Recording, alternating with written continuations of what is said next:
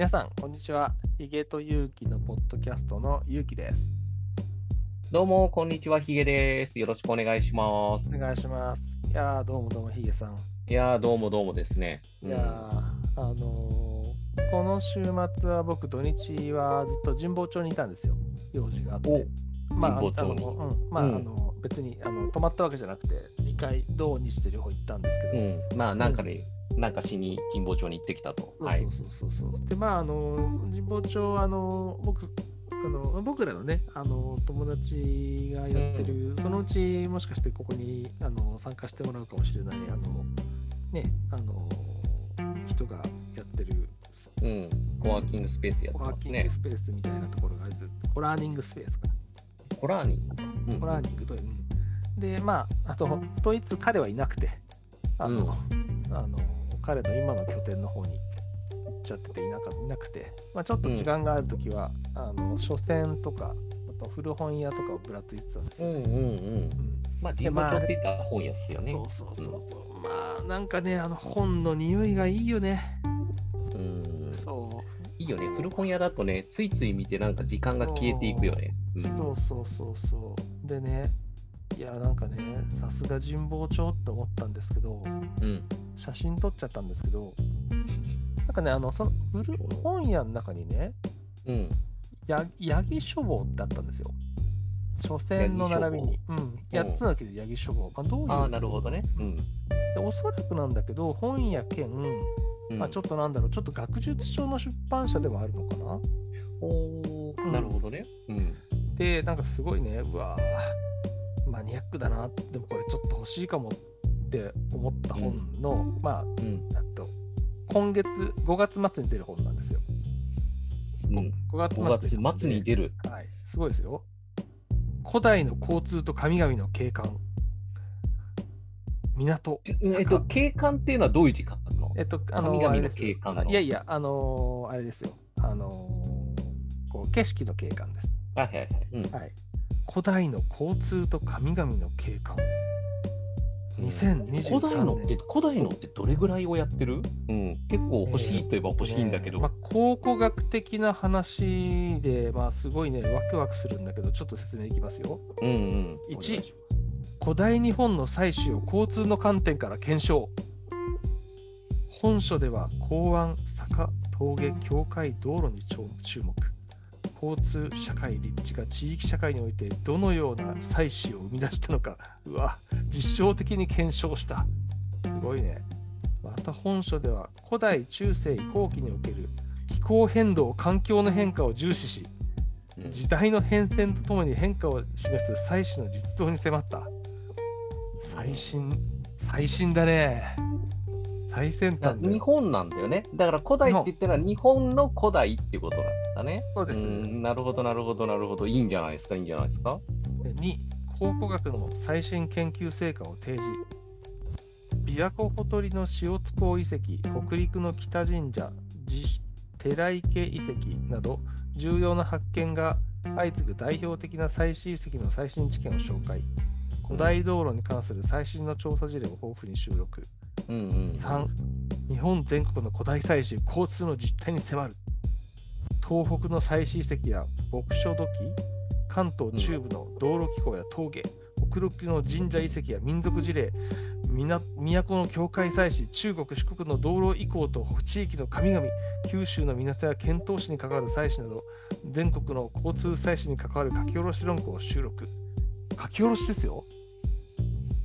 書き下ろしかどうかは僕どうでもいいんだけどさ。あの、そうそう。あの、日本の場合って、道路をどういうふうに作ってたかっていう企画の話ってあんまり聞いたことないのよ。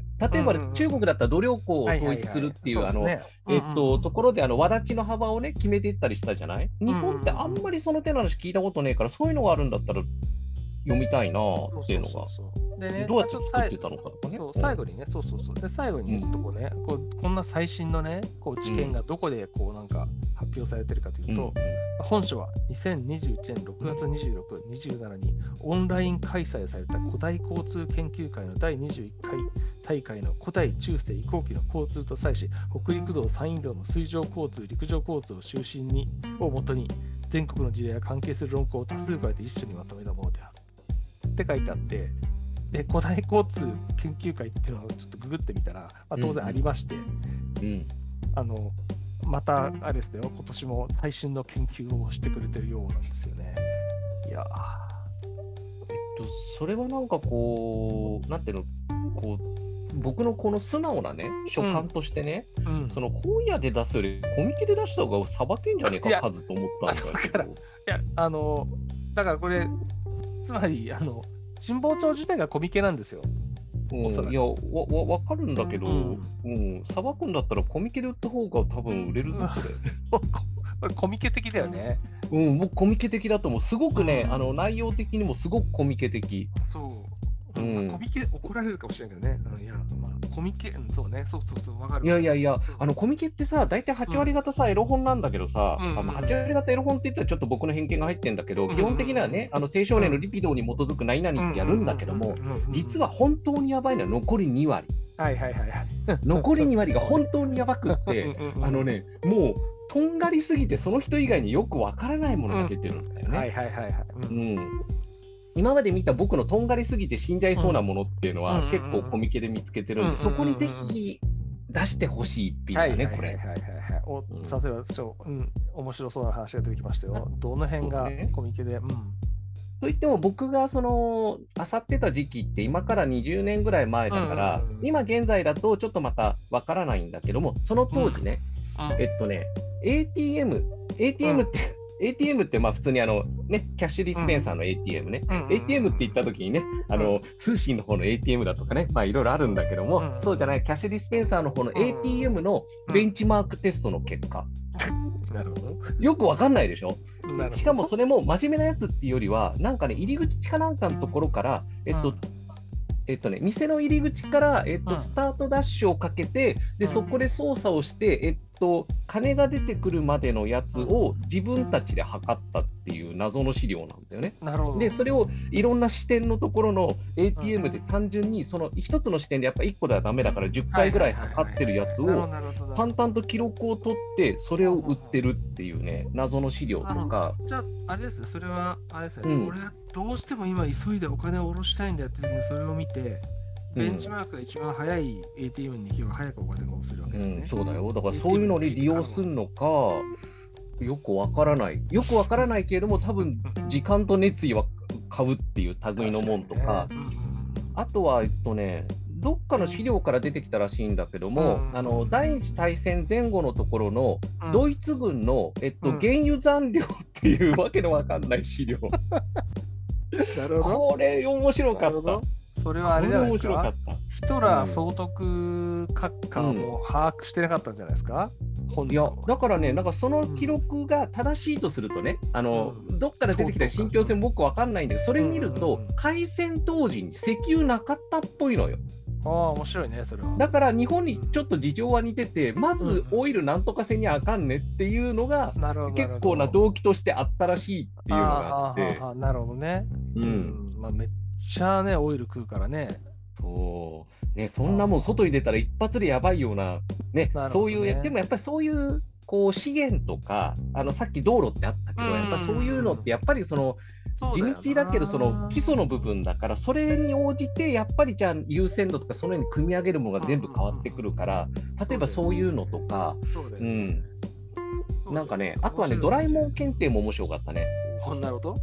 ドラえもん検定、今は、うん。えっと、今、NOW、えっと、うん。今、NOW だったらドラえもん検定って多分真面目に小学館とかも出してると思うんだけど、二20年前に、えっと、うん。いわゆるそのね、あのいわゆるコミケで、ね、コピー本で出したドラえもん検定で、すっごい難しい質問がいっぱいあったんだけど、僕、うん。今でも覚えてるのが、えっと、ドラえもんだからジャイアンって、ね、あののび太くんをいつもぶん殴るジャイアンがいるんだけども、えっと、漫画のコマで、その、うんジャイアンがお母さんから叩かれてるシーンだけを切り取ったコマが10個ぐらい並んでんの。なるほど、なるほど。でもって、このコマはどの秘密道具が出てかいでしょうっていう、なるほど。選択肢と結びつけるやつで、これはなかなかすごいね。で、これ結構ね、そのコマだけ見ると、あ、うんこれジャイアン歪むなって気がしたのよ。バシーン、バシーン、バシーンみたいな感じで、ごめんよ、母ちゃんみたいな感じの、そのシーンだけ10個ぐらい並んでるの見ると、うん、これはジャイアンああなったのも分かるみたいなのなるもあほど、ったしなるほどね。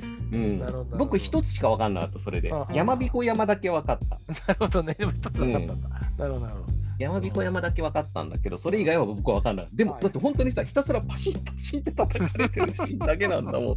こんなん分かったよ、みたいな。なるほどね。それはね、うんあれだよね。まあ、まずあれだよね。ジャイアン、まあ、ジャイアンがばおとお母さんに叩かれるっていう展開っていうのは、まあ、多いけど、あの、ねい、いつもじゃないから、いつもじゃない。お父さんにげんこつ食らうシーンもある。あ、そうそうね。まあ読み込めばね、あの、んまあ、なんか、あの、この回かなっていうのは分かるかもしれないけど、そのコマを見てどの回かっていうとなかなか、ねなかなかだねな。かなかだと思う。ドラえもん検定としてはなかなかいい質問だと思ったね。確かに確かに。なるほど、なるほど。うん。うんやんびこ山はほら、一番最後にあのやんびこだから自分がやあの要するに入れた音が後になって帰ってくるで、うんなんか自分の声、自分の歌った歌がバーって出てくるのよ。うんそれ、ね誰だこんな夜中にって言って、なるシーンだったから僕は覚えてたんだよ。なるほどね、なるほど。あ完全にオチだからだね、それがね。そうそうそう、だから覚えてた。なるほど、なるほど。なるほどね。いや、いいじゃうんいいじゃないですか。なんかあの、別に僕は今コミケに行ってるわけじゃないですけど、うん。あの、ちょっと最近のなんか話題になった同時にして受けたのが、うん。あの、あの、絹確かの看板の、あの、君確か出ましたね。あの、図鑑というか、うん。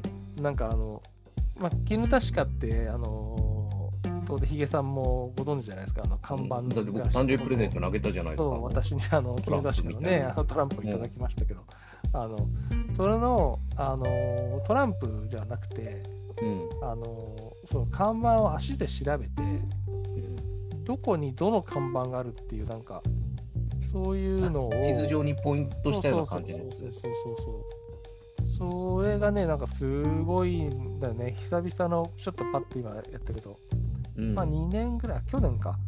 久々の開催のコミケで話題沸騰、絹確か完全看板完全攻略マップ。ああ、いいね、いいね、いいね。うん。そうそうそう。このいや、いいな、この。ちょっとその今み、パッと見た記事でさ、あのうん。そのそれ売ってるそのばあのそのブースが出てるんだけど、ブースも絹確かの看板だよ。なるほどね。うん。ブースももう本当、絹確か。うん。公認で売ってほしいね、それだからそのね、そのまあひ見開くと、その写真と、あとまあ住所と、うんあとは QR コードでそこへの、そのなんだろう、あのコースがっていう、なかなかその、なかなかあのね、実用度も溢れたそ。うそうそう。そう全4作、計200ページに及ぶ。すごいね、君確かね。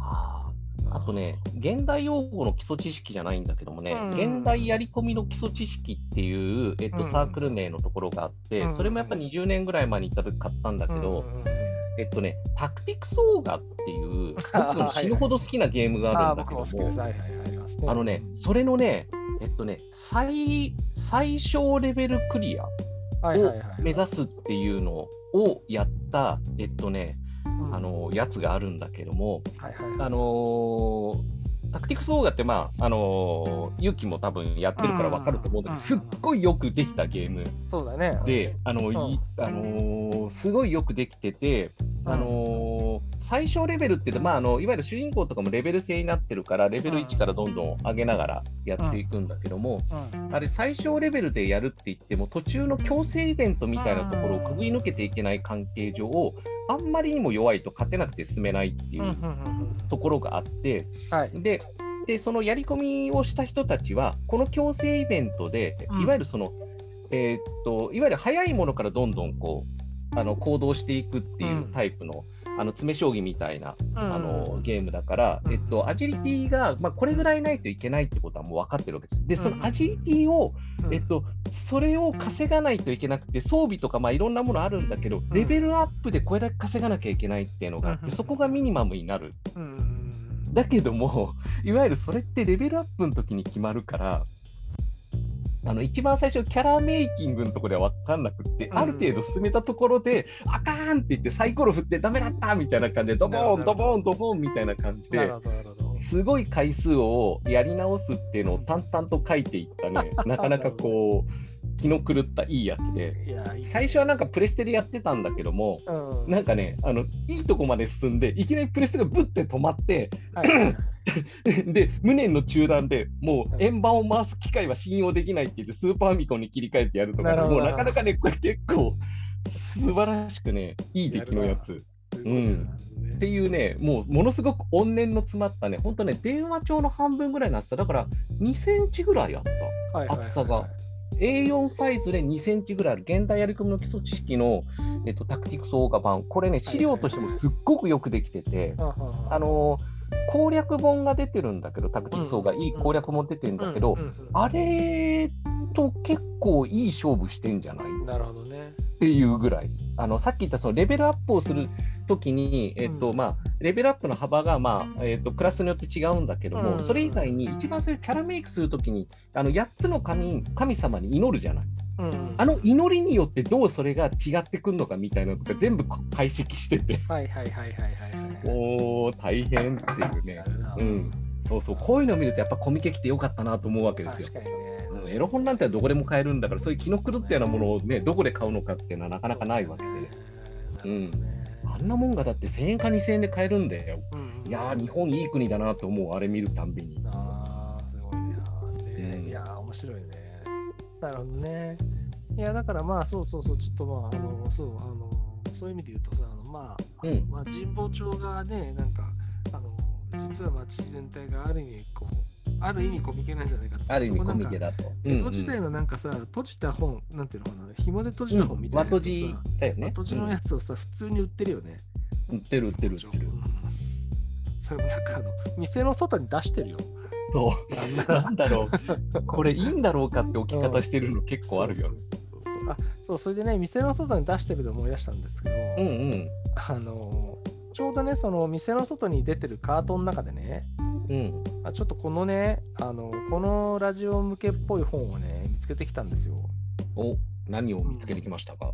それね、まあ、その名もね、まあ、365日で知る現代オタクの教養ってやつなんですよ。うんうん、なんかそのタイトルの時点で、なんかこういろいろ物言いをつけたい感じはするけど、まずそういう本がありますと。まあ、歴史、神話、文学、科学、哲学、心理、オカルト、宗教、まあ、この分野で、うんまあ、アニメ、漫画、ゲーム、小説、ラノベで品質するオタク用語をディープに解説っていう、まああのまあ、この本自体は軽めの本なんですけど、うんうんうん。これをね例えばね、まあ、要は、えーっと、例えばパッと今開いたんですけど、うんえーっと、例えば、えー29週目の日曜日は、まあ29週目の日曜そう日。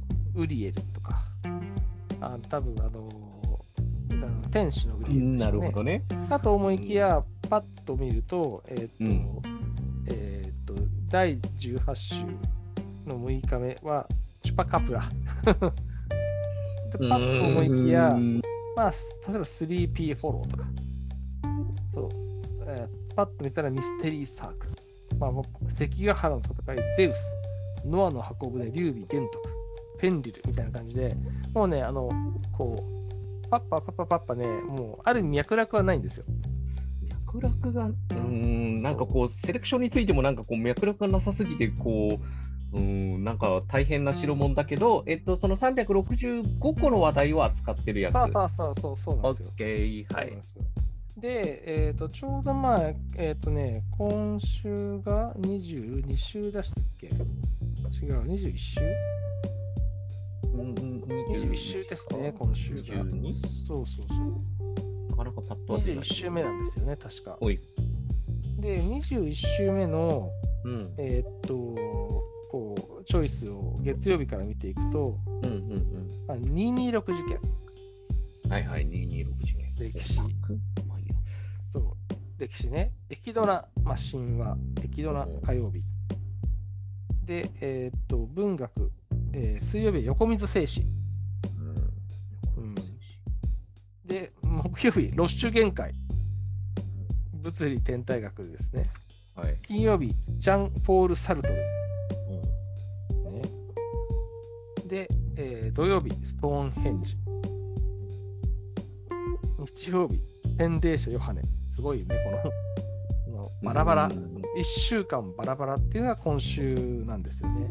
一週間バラバラだそうそうね。これがまあひら今週を開いたらこんな感じで、うんまああのまあ、それぞれ1ページにバッと解説があるんですけど、うん。なんかこの中で、あれですかね、あの、ヒゲさんの脳に引っかかったことがありますか、なんかね、うんあんまり引っかからないんだよね、この中だと。なんかこう、はいはいはいなんかこう、おこれについて語りたいぞ、ワクワクするぞ、俺はワクワクしてきたぞっていうのは、ちょっと今のところ、なかなか難しいね。なんか、うんうん226事件とか、その知ってるものはあるんだけども、うんうーんって感じだけど、勇気ある。うんいや、なきゃもう前の週とかでいいんじゃない？もうどうせ1年経たねえと前の週なんか何年だから、そっちにずれてみてもいいんじゃないかな。そうだなそうね、じゃあ、21週。21週、参りましょう。読んでるだけで終わるんじゃねえだろうな。まあまあまあまあまあまあ、いいんじゃないですか？あ20週か。えー、日曜日、東郷平八郎。うん、バルチック素晴らしいアドミラル統合が来ましたね。バルチック艦隊ですね。うーん。はい。統合ビルですよ、やっぱり。えーえー火曜日、アテネ。アテーナですね。ギリシャ。うんえー水曜日、三島由紀夫。うんうん。木曜日、ビッグバン。うんはい、金曜日、ハイデッガー。うん。ね、6日目土曜日、ムー大陸。ああ。うんムーいやいや、なんかさっきのなんか21週だっけ？あの、それとえらい違いじゃない？1週違うだけで何かこう、ほら、ね、あの、1軍と2軍ぐらいの差がありました、今。ねえ、まあ、うんね日曜日はマグダラのマリアね。マグダラのマリア、いいですね。これセレクトなかなかいいんじゃない？この前の週にこれ出してくればこれよかったよ。たそうそう今週のはちょっとね、いまいちね、あの地味で重要なのは分かるんだけど、これについてね、なんかね、夢とか希望とかね、イフものとかをね、なんかあんまり語れるような感じがしないんだよね。前の週だったらムー大陸だけど1週間いけるぞ、俺。ムー大陸と東郷平八郎どうですか、ムー大陸と東郷平八郎、マグダラのマリアとかね、もう大変ですよ、もう。三大話でこれ3つつなげてなんか作ろうかぐらいの勢いですかなら、あね、東郷平八郎はどの辺がいいですか？どの辺がいいですかって。言って、どの辺がなんか東郷平八郎って言ったら、やっぱりそのね、日本海海戦なんだけども、うんうんあの日本海海戦が世界に与えたインパクいや、すさまじかったらしいね。ト。ね。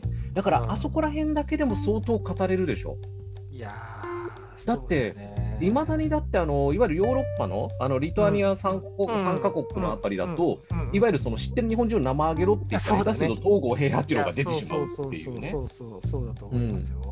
いわゆるロシア周辺国だよね。いつもだからロシアのいわゆる顔色を伺いながら攻めてきたら困るなと思った国からしてみれば、そうは言っても仕方ねえよな、でかいんだからと思ってたら、うなんかよくわかんない、ヨーロッパでもなんでもない、なんかよくわかんない、なんかね、極東のなんか変な国と戦って、うなんか負けたというかね、とにかく勝てなかったらしいぞってだけで、大変なことでしょ、うね。そうね。いや、だから、日露戦争は、とにかく、まあ、今で言うな、まあ、そうだよね、その、おそらく、だから、あの、日本側、まあ、国力がなんか8倍違ったのかな、確かうん。国の予算なんかねえらい違ったはずで、そうそうそううんに。で、かつ、その、まあ、一応先進国じゃ、ヨーロッパって先進国じゃないですか。うん。で、日本なんてね、その、多分ね、30年前ぐらいでしょ？確かその、明治維新が、せいぜい。えっと、そうだね、ううん。ん、それぐらいで30年か、本当に、うん、そうそう。まあね、ライジングも甚だしい、誰も、アジアでね、その植民地の中で。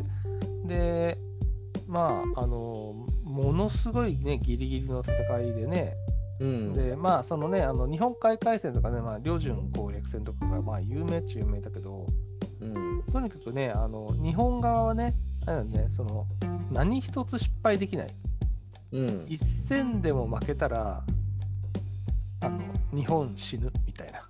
うん、で、ロシア側はね、そうねそうそうそう。で、ロシア側は、まあ別に、まあ、どれ、負けなければ勝つみたいな。うん、うん、あのー負けたところで致命傷を負うわけではないんだよね。だって自分のところの本国で戦ってるわけでもなんでもないから。そうそうそうそうそうそううんそうそう。で、なんで、だから、で、こうね、なんだっけ、えっと、まあ、こう、旅順、つまり日本海ね、旅順なんとかね、うんものすごい犠牲払って、旅順港とかをね、こう、うん。取ったのは、だよね、バルチック艦隊が来たら終わるからなんだ、確かね。バルチック艦隊と旅順港の、その、に、なんかこう、攻撃されたりしたらもう終わるから、確かね。うん。そう。あの要するに日本がいわゆるその、いわゆるもう兵隊を送れなくなっちゃうんですよ。日本海のところにあの居座っちゃうと、うんもうんうんうん。うだからもうこっちはもう栄養を送れなくて、向こうを切り離して、もうしまうしかないっていうふうになっちゃうから、うんバラチック艦隊が来るのは一番まずかったんですよ、とにかく。そうそうそうそううん。で、まあ、できるだけバルチック艦隊が来る前になんとかね、まあ、旅順を抑えたんだけど、うん。それでも世界ね、最強のバルチック艦隊が来て負けたら終わりっていうね、うん、うん、状況だったんだよね。そうそう。だから普通に考えたら、ね、それはもうこれは無理やろうんうんうんね、あのー無理やろっていうところが、えーと少なくともバルチック艦隊はもうね、あのーうんかなり全滅に近いぐらいまでボッコボコにやられるみたいなボコボ感じでコにや。ったらしいよね。なんかあれでしょ、そのかなりとね、あのまあ、10年間かな、その日清戦争の後10年間、あのうん。海軍のいろんな技術とかね、操船技術とかもね、うん。あのあと、なんだっけ、このこう弾？その対あの手法で撃つ弾とかもね、磨きに磨いて、こう技術を、うん。うん。あの、本当に当時最先端のね、こそうだね。うん。戦術を身につけて。辺だからやっぱり、やっぱりまあ昔のことながらすごいよね。やっぱりその、自分がこう、やっぱりこれが強いんだと思ったら、やっぱりそれに固執するから、どんどん世界の流れ流れからおこう遅れていくみたいなところあるんだけど、うん。あれだから本当にタイミングもあそこでないと、やっぱりその、まあ難しいだから本当にその当時最強のものを揃えて、そこからタイムラグあんまりなくそれをぶつけられたっていうのもすごいなっていう感じがする。そうん当に、だから、まあ、そのね、東郷平八郎のね、まあ、最終的な、その、なんていうの、こう式っていうのはね、もちろうんうんん。歴史に残ってるんだけど、まあ、そのね、日本全体がね、日本っていう国が、まあ、相当すごいことをした、うん。ね、こう、その、だからね。うん、だから近いインパクトとしてはあの、ベトナム戦争が近いんじゃないのかな。ああ、まあ、そうね、そのアメリカあのほらあれあれはほら、まあ、アメリカ叩き出されたっていうので、うん最終的なところはちょっと違うけれども、うんいや、アメリカ来てあんだけボコスカやったら、普通なんとかなんだろうと思ったら、なんともなりませんでしたっていう。そうだね。そうだね。うんいう意ね。味では、そのね、確かだから、向こうだと確か東郷の名前がついたね、うんなんかこう、ビールがあるっていうの僕聞いたことがあるんだけどさ。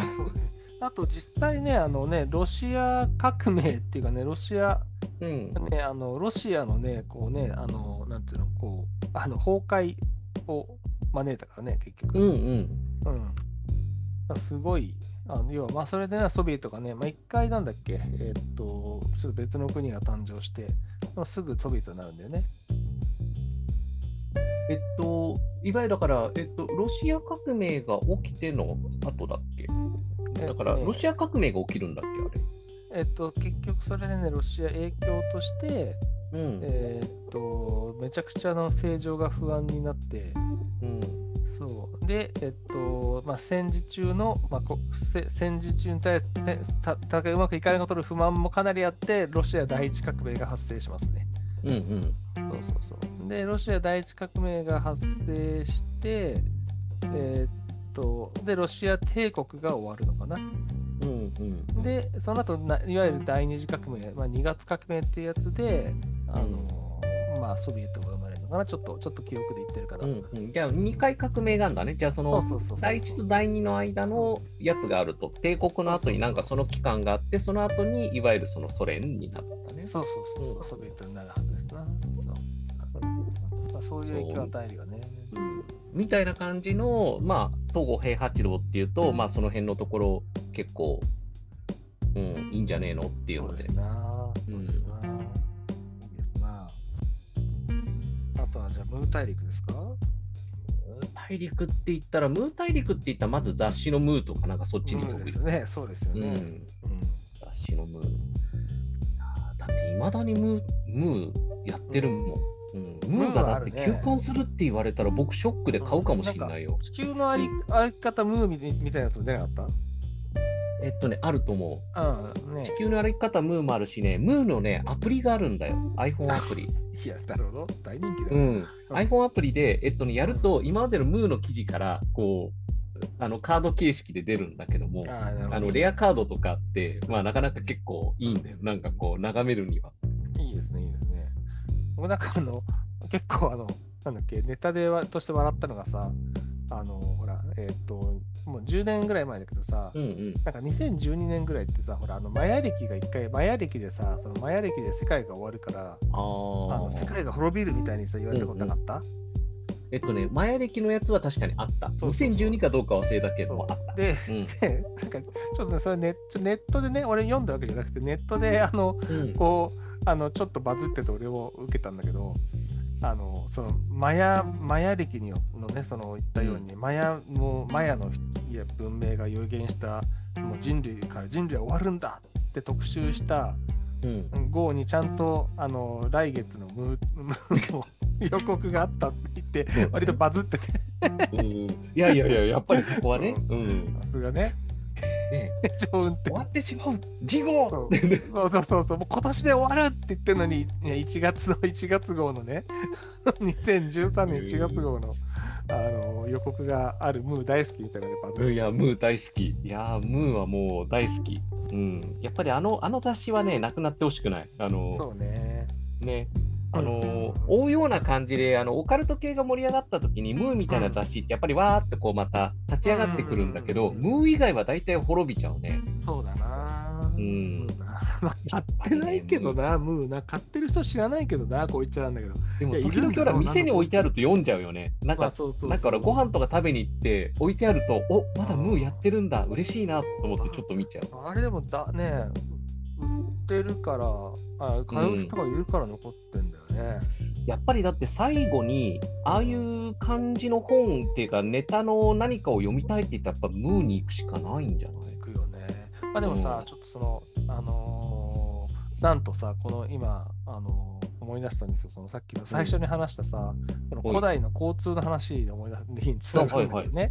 実際ねそのねうん。あのオカルト的なね、そのまあムー大陸とかアトランティスとかがさ、あのーなんかどうかどうかは知らんよ。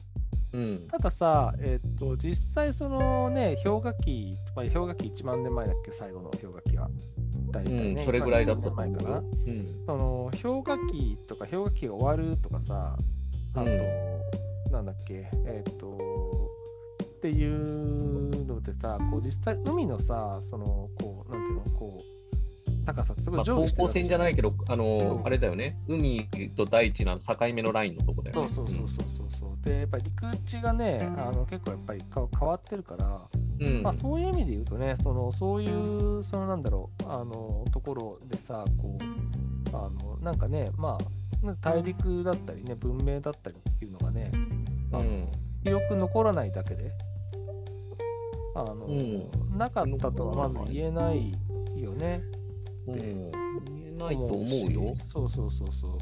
あと、例えばさ、えっ、と、今実際こういうのあったらしいんだけどさ、ヤンガードリアス、ヤンガードリアス期っていうなんかそのさ、こうカタストロフィーみたいなのがさ、あったらしいんだね、1万2000年ぐらい前に。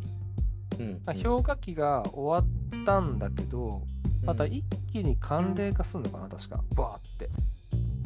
あじゃあね、氷河期が終わったって、ちょっと暖かくなったって言って、わーっとみんなこう大地の方に行ったら、また寒くなってわーっと戻っていくみたいな、そんな感じが。寒冷化した、すごい寒冷化したっていう時期みたいなのが1万2000年ぐらい前に実際あったらしくってさ、うん。要は何が言いたいかっていうとさ、まあ、あのね、古い考古学とかさ、うん。古い文明って結局文字がとかそう作ったのが残ってなかったら我々はね、どうしようもないけどさ、うん。まあ、石に彫ったものぐらいしか残んないわけじゃないですか。うん、まあそうだね。うん。そう。で、そうするとさ、やっぱりその記録とかさ、こう伝承とかさ、からじゃ分かんなくて、結局そのね、その時に、じゃあね、そのなんていうの、こう、ね、海どこまであったのとかさ、うん。うん、道はどういうふうに、ね、あの、こう、人々はどういうふうに交流してた可能性があるのとかさ、うんね、あとね、温度はとかうんさ、ね、その、こう、あと自然のその地形はとかさ、うん。あのそういうところから結局ね、類推するしかないよねっていう。うん。そうすると、あのさっきのさ、あのなんていうの、祭祀、古代祭祀と交通っていううさ、ん。ね、あの話がすごい面白いなと思って。うん。なんかね、ねその辺は絶対面白いと思うんだよね。ね、そう例えばなんか、まあ、これちょっと YouTube で見たんだけど、うん。あの諏訪の諏訪湖のさ、ちょっと奥にね、うん。あのまあ、あの鳥居があるんですよ。うん。で、その鳥居が、あの要は厳島神社みたいなそのこうなんか水に面したところにある船型の鳥居なんだよね。うん。うん、で、あの結局、それって結構山の上の方なんだけど、うん。うん。まあ、すぐ下まで諏訪湖あったらしいんだよ、昔は。うん。水がもっと多くて。うん。うん。そうすると、そこの鳥居、そうそうそうそう、うんその鳥居のところでもう船が着いたらしいんだよね。うん。うん、だからこの鳥居はその形してんだみたいなことをうん。言ってて、まあ、それね、別にその YouTube で言ってただけだから、あのうん別にね、本当にじゃあそこまであの科学的にさ、あの水があったことが証明されたみたいなことは知らないんだけど、でもすごいそれで納得感あるじゃない。うーん、まあそうだね、そういう理由があるから、そこにそういう建造物あるんですっていうのは、まあ、うん、なかなかいいんじゃないかな。そうそうそうそうそうそう。だからね、さっきのそのね、あのコミケじゃないけど、あの古代祭祀と交通とかさ、うん、ああいう話ってすげえわかるんだよなと思って。そうそう。うんあ。そこら辺はだから、古代祭祀のやつは、確か縄文時代だと、あのお墓をなんか道のそばに作ってたっていうのは、なんかで見た記憶あるんだよね。あのしかもお墓、墓場っていうんじゃなくて、道に沿うような形でどうも埋めたんじゃないかってところがあって、でそうすると、いわゆるその、えっと、し死んだ後の人に対する扱い、要するにだから死と生のはあうん。の境ってどういうふうに考えているのか、みたいな、いわゆる、いわゆる、えーっと、今だと特に神道系である汚れという概念で扱ってないんではないかっていうのを聞いたことがあって、ああ、なるほどねっていう、だから例えばそういうやつだよね、おそらくだ研究のやつだと。そうそうそうそうそう。汚れとかねいつから来たんだろう、まあ、ちょっとあれだけどあの結局ねあのそ祖霊崇拝というかさあのねあのそういう人たちが結局そのまあ教会？さっきの教会って話も出てきたけど、あのじ村のさ教会イコールもう世界じゃん。うん、なんで昔って。そんなに移動しないから。まあそうだね。ね、せいぜい見える範囲で生きていくよね大うん。体、うん、交通がないからほとんどの人が。するとね、まあ教は、だから、よもつ平坂のあそこら辺の話からじゃないの、ほら、うんうんうん。ね。私は1000人殺すって言ったらさ、ね、じゃあこっちは1500人だって言って、あのあれをやったあの辺りなんじゃねえかな。だからそこで線が引かれて、うん。で、そのね、災いをなすものと、それに対抗するものっていうので、まあ、その概念として正反対のものがライン上、ラインを境にあるよっていうみたいな感じのは、あそこら辺かねっていう感じだね。そうそうそうそうそうそう。だから結局で、あの外自分たちのね、生きてる範囲の外は異界だからね、基本的にうね。ん。うん。そこから災いはね、なんか、災いは来ないようにして、まあ、こうね、幸福だけ来てもらうとかね、うん。うん、そういうふうに考えるから、やっぱ境界線すごい重要だしね。そうだね。で、そう教会をどう引くのかみたいなところとか、その教会を人為的に引く、いわゆる最初から川があって、そこを教会とするっていうのと、うん、ここを区切ったエリアを、今でいう、例えば神社みたいな感じの、いわゆるエリアを自分たちでそこから造成してしまうみたいなのとか、だね。なんかね、いろいろありそうでね、なんかそういった意味では、すごくそ読んでみたいなと、さっきのやつ。う、わかるよね。うん。そうでかと、ね、同じようにさ、実を言うとさ、まだこれちゃんと読んでないんだけど、その東京水辺散歩っていう、まあこれちょっとブラタモリっぽいんだけどさ、うんうん。あでブラタモリでもおなおなじみの2人が誘う二役の東京ガイドだから、これ完全にブラタモリなんだけど、要はあの、なんていうの、この東京の水辺、東京のね、そのいろんな水、水源とかさ、あるじゃないですか、割と東京って。な。るほどね。そう。ウォーターフロントの方かと思ったら、水源の方で。そうそうそうそう、まあ、隅田川とか当たり前だけど、うん。あと、えっ、と、例えば、あのほら、えっ、と、全あの、まあ、我々よく知ってる吉祥寺のさ、あのうん。井の頭公園の池もさ、うん。あれ、神田川の水源だったりするじゃない。うん。そう。で、ああいう、あと、まあ、玉川上水だったりとか、うんあと、善福寺とかも水湧いてるし、うんうん結構だから東京って水湧いてるんだよね。うんうん。で、そういうところだったりとか、あとやっぱり東京もほら、あの結構その、なんていうの、あの、ね、あの縄文時代とか、石器時代とかはさ、水割りと来てたから、奥まで。うん、うんそうだね。うん。そう、あのだから、そうすると、今、高台になってるところまでがもう、地で、うん。ちょっと低いところは海だったみたいなうん。時代はあるんだよね。まあ、そうだよね。そうなんか品川のあたりなんていうのは、まあね、まあ海だったっていうのは有名な話だけど。そううんそうそうそうそう。あと、なんだっけ、えっと、あの、そう、だから神田明神とか、ちょっと高台だけど、そこ海だったんじゃないかとかね、やっぱ思うよね。そういうところがなんか聖地になったりするじゃないですか。うん。そういうなんかそのね、で、それやっぱそういうのって今も昔も変わんないわけで、うん。東京はどんなに変わっても、その地形ってそんな変わんないから、うん。あと地名とかってね。うん。そう。だからまあ地そういうとこ、ろあの市町村統合でかなり変わっちゃったけど、まあ、ああ、まあでも、ちょっとちっちゃいね、そのね、こうこの地域の名前とかは結構ね、あの昔では残ったりするから、うん。まあ、そういうのもね、こう、まあ、なんていうの、か単純にこう、こう、こうなんかね、そういう、こう、現代と古代のねうん、層を、こう、なんか、あの、こう、掘っていくのすげえ楽しいなとうん。まあ思っていて、まあ、うん。それなんかはちょっとさっきの最初に紹介した本の話、うん。うん、にちょっとつながるかなって、うん。思ってますわ。まあ、さっきの本も、さっきのあの、えっ、と、オタクの用語のうん。やつも、うん、いいんじゃないですかね。それも、ねうん、うん収録するときにちょっと使っていきたいです。パラパラパラパラめくってきますかね。うん。じゃあじゃあじゃあじゃあじゃあじゃあじゃあ、うん。じゃあ、今回こんな感じですか？こんな感じな感じですかね。うん。はい、はい、じじゃあゃあ、ありがとうございます。ありがとうございます。えーまた次回、うんはい、お会いしましょではではう。。ではでは。